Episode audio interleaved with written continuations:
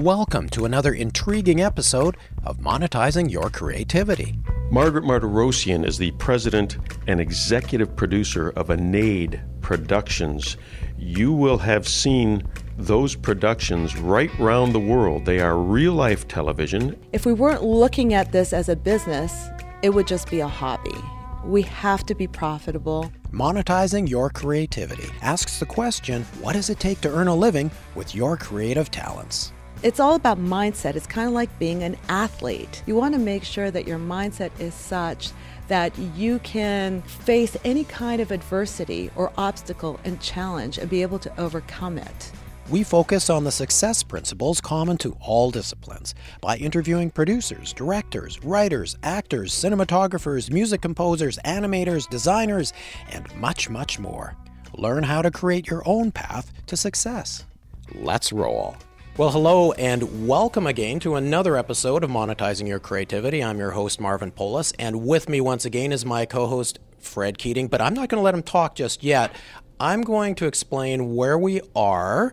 We are in Vancouver, Canada, which is, of course, one of the huge production centers in North America. So much gets produced here in film and television. And we're here to talk with our special guest. Fred, why don't you tell us who we're here to talk with? I'm not ready to talk yet. You have my permission. Thank you. Margaret Marderosian is the president and executive producer of Anaid Productions.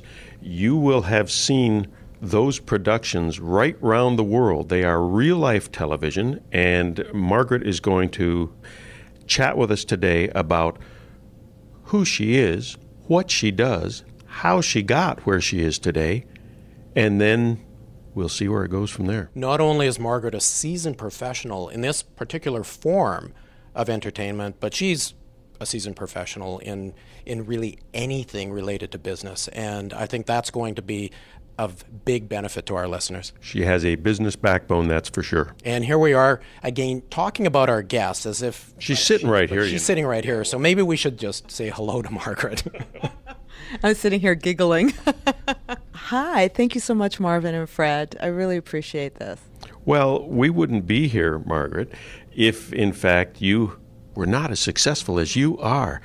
Tell us the Anaid story, because it's kind of intertwined with the Margaret story. We want to know about the company, but we want to know about the woman who founded the company as well. Well, I have to say, um, part of the whole aspect of monetizing creativity, it has sort of been the impetus for the fact that I'm here right now. I've always been somebody who was interested in creativity. I was kind of born this way, and I wrote my first play in grade five. It was performed by the school, and I went on to to act in all the high school plays.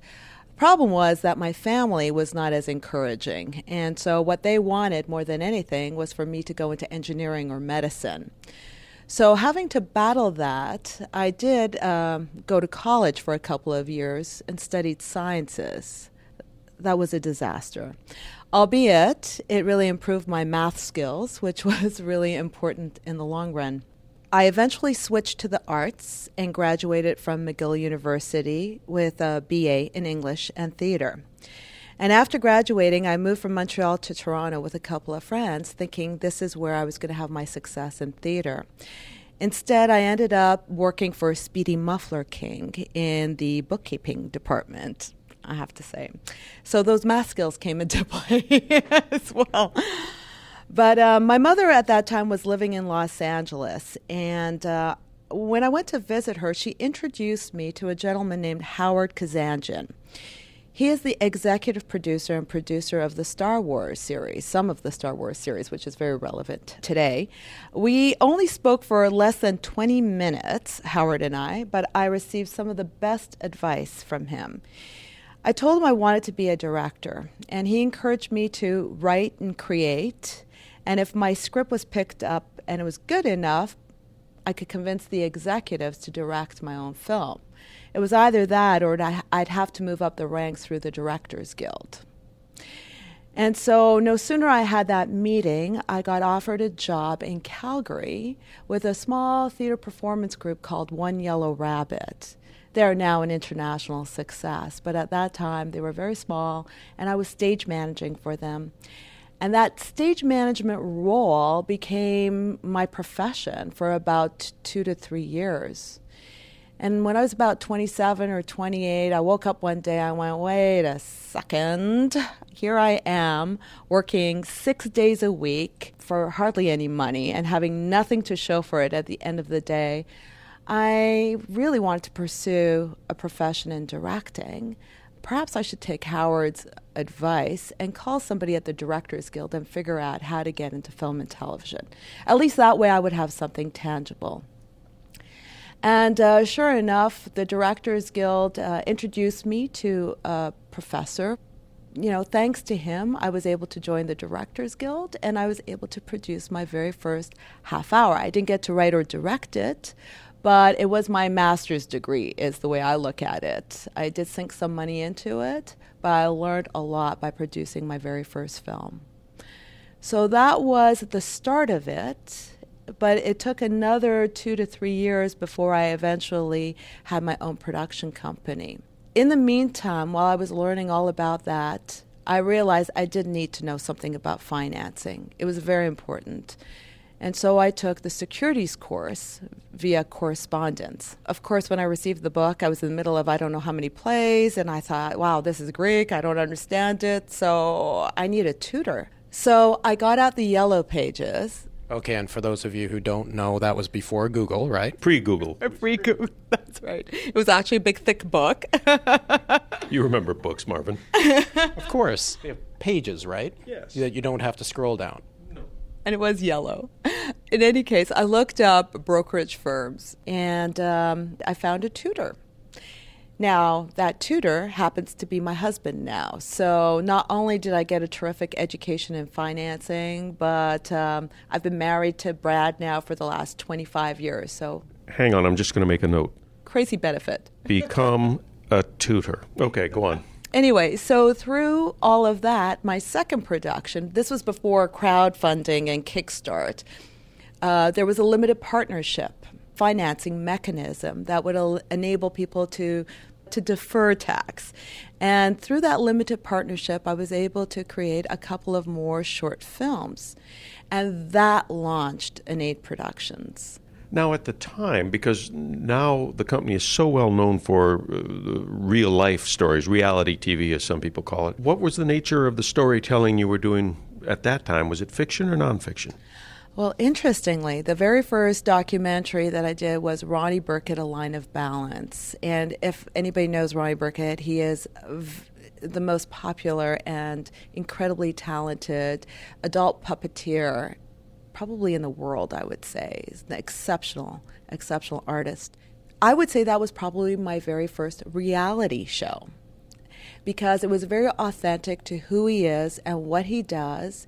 And we intercut it all with interviews of him as he's going through the process of building out a show. And at that time, it was called Awful Manners. And um, at the same time, we got to learn who he was. It was very aspirational and inspiring. That particular documentary won Most Innovative Documentary for the Conference of the Arts.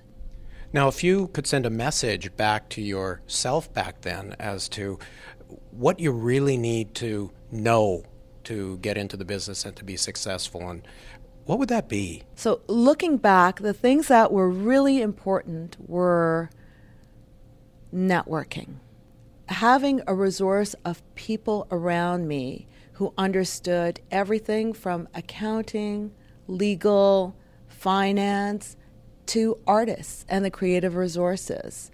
So that aspect of it, any opportunity one gets for networking, one should really take up, because those people could become invaluable to your success.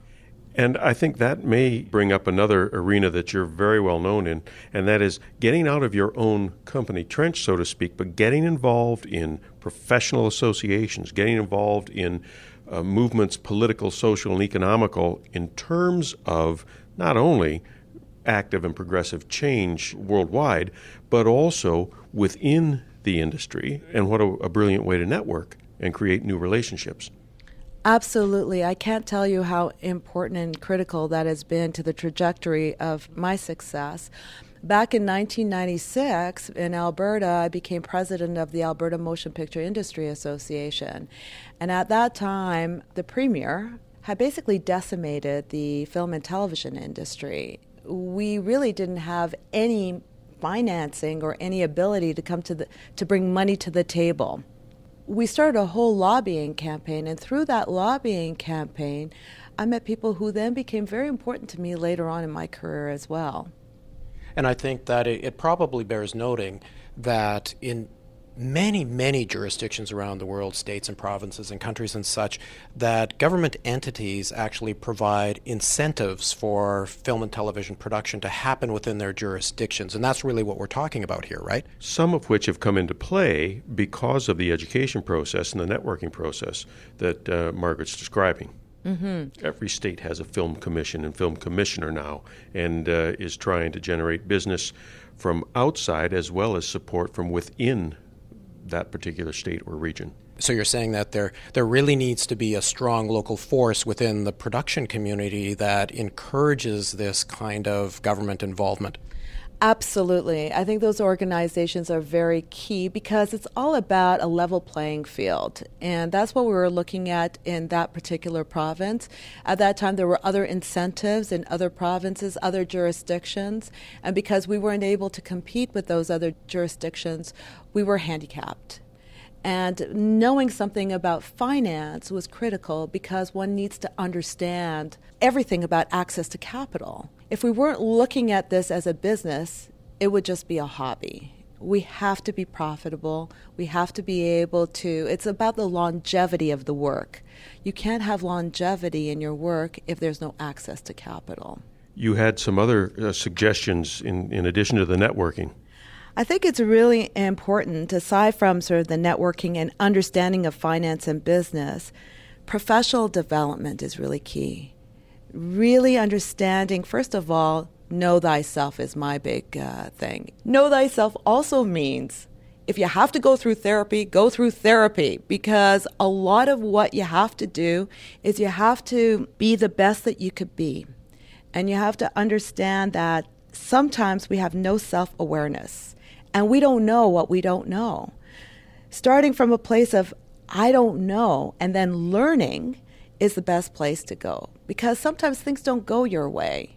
And you, when you think that you know the answers to everything, it actually sets you back. So being open to that education, learning, skill set, human behavior, all of those are really important and integral to everything you do. Now, you've taken some pretty definitive steps in that arena. I'm aware of life coaching and, and support that you've gotten from other experts in, again, building your own resilience and sense of self. Can you talk about that briefly? Absolutely. I've had a professional performance coach for probably, I don't know, the last, well, we went through it for over three years, but before that I did other kinds of professional development with respect to my skills, everything from budgeting to producing, all the creative aspects of film, as well as personal coaching as well. Just, it's all about mindset. It's kind of like being an athlete. So when you're trying to go for gold and going for the Olympics, you want to make sure that your mindset is such that you can face any kind of adversity or obstacle and challenge and be able to overcome it and not allow for it to set you back. I guess part of what I think I hear you saying is that we all need to have the mindset that we've we've never truly arrived. You said that we don't know what we don't know. There are other people in our networks who know things that we don't know. And we need to leverage this throughout our careers. Absolutely. This is so important. And I've seen where people have limited themselves and limited themselves in terms of the opportunities that have come their way because of that mindset. And sometimes it's lack of self-worth too, you know, where I'm not good enough or, yeah, I don't know that I can do this. And not be afraid of, sometimes you just have to leap into it and trust that you could. Fred, you're... Or no, no, it's just, what you're, I'm not disagreeing. I'm just remembering what Henry Ford said. If you think, whether you think you can or you think you can't, you're right. Yeah. Yes, absolutely. Absolutely. So you credit this kind of thinking to the success of yourself professionally as, as well as your own production company. Yes, absolutely. I think that there have been so many times that that leap of faith has been so important in everything that we've done. You can sit around and you can think, I'll just, you know, wait until they come to me, or we've been a little bit more builded and they will come. Right. That's great. Take the first step and the universe responds. Exactly. And, you know, it's interesting you say that, because I always say the universe unfolds as it should, but you got to help it along. Great words to live by. You know, Margaret, this has been such a great experience chatting with you.